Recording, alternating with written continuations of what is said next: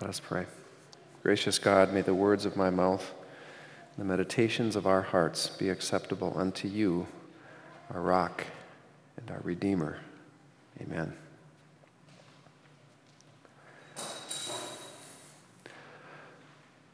Those who eat my flesh and drink my blood abide in me and I in them, said Jesus.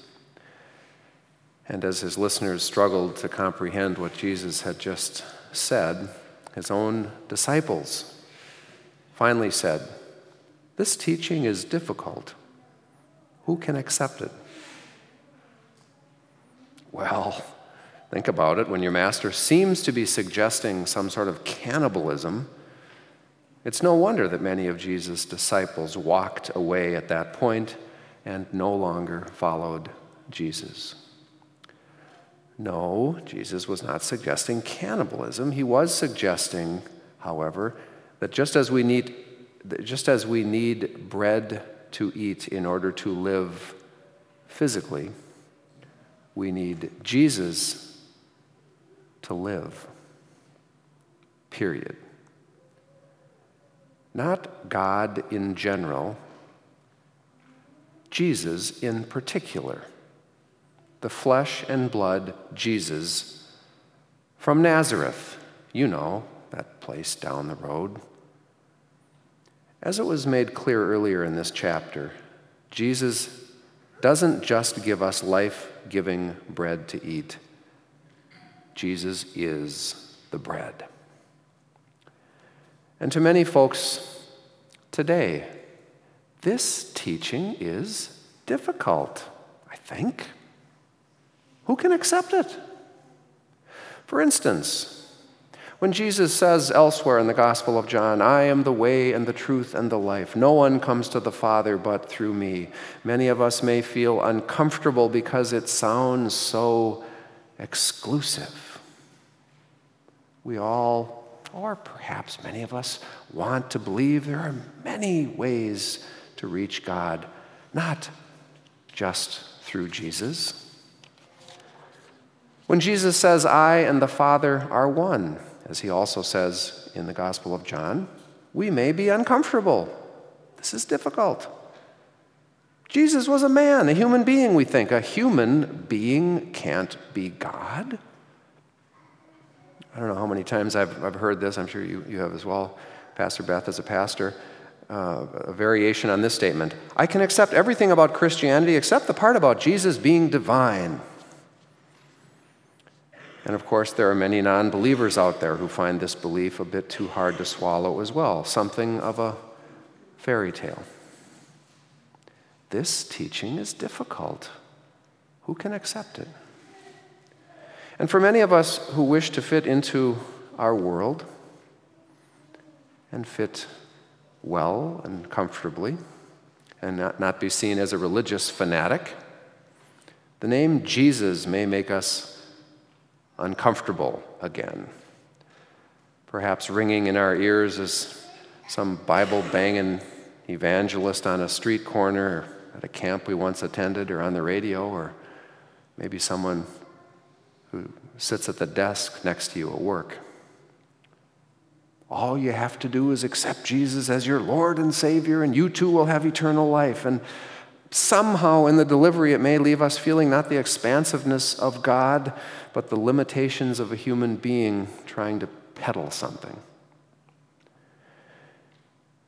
And when you read or listen to most faith statements that come out of mainline Protestants, Lutheran confirmands, including our own, God is mentioned by almost all rather quickly, while Jesus, curiously, is often not mentioned. It's the Jesus problem, folks. Jesus is so specific and particular and incredible and exclusive. And we say right along with the disciples, this teaching is difficult. Who can accept it? Jesus' response to the disciples is interesting, I think. He asks them, Does this offend you? Then what if you were to see the Son of Man ascend to where he was before? Kind of an open ended question, really. Um, in other words, um, do you think you'll look differently at me after I ascend to heaven, after my life, death, and resurrection have come full circle? Think that's part of it. But I also think part of what Jesus is doing here is challenging the disciples with an alternative. Namely, tell me, you guys, would it be better if I ascended now to the very place I was in the beginning with, with my Father in heaven? Since the idea of my very flesh being the bread of life is offensive to you, would it be better if I had never entered creation and taken on flesh? Let's tease that out. So, without that incarnation, what we celebrate at Christmas, would God's love for you filter down to you from the skies, floating to us in a disembodied spirit? Nope. That's not our world. Those are not our lives. Our lives are clothed with flesh, earthbound. That's where we live. In Luther's day, it was often said the flesh is good for nothing. We all get that statement, right? The flesh just drags us down, right? It's where our base desires and carnal appetites live. This is what takes us away from our true spiritual selves. This was a common perception and I, I would suggest it is a common perception. We often kind of feel that way. Luther's response to that statement is, is very interesting. He said, God without the flesh is good for nothing. Think about that one. That's what we're talking about.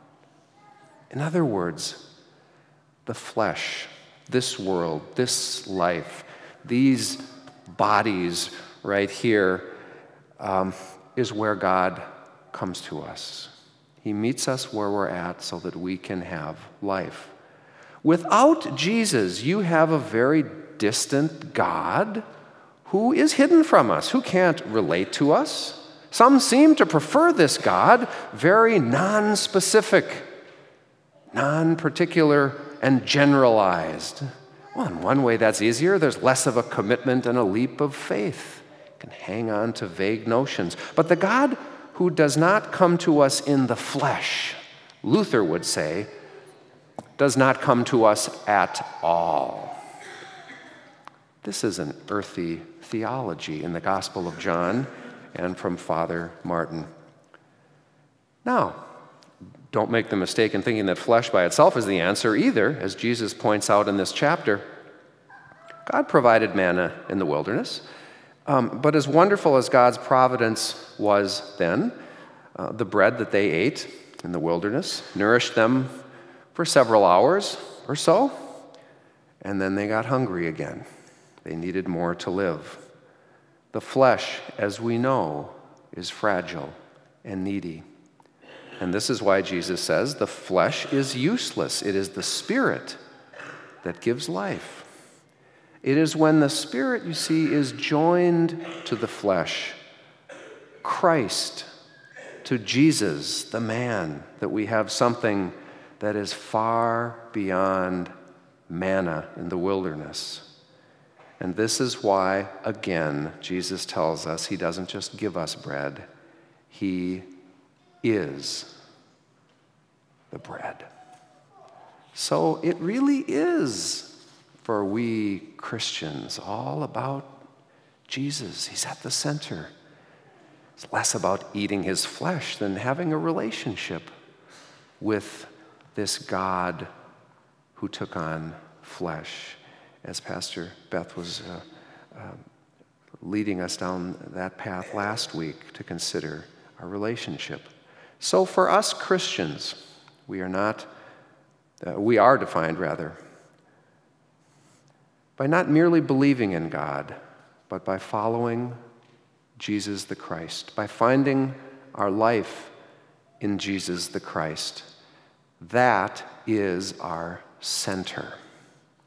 This is very specific. It is very particular. It may offend some, even us, from time to time. But I, for one, would rather have a promise and a life that is given to me that is not fuzzy on particulars, but is concrete and in the flesh. God showed up in Jesus. And by the power of the, uh, the Holy Spirit, God shows up in bread and in wine, in people like you and me, in the world that we know. As we live out, live out our identity at Mount Olivet and live towards God, uh, God's preferred future for us, we are engaging more and more in practices that help us to see and to trust that Jesus is the center for us and that Jesus is here when we gather. It's where we see God most clearly, and it's where God meets us.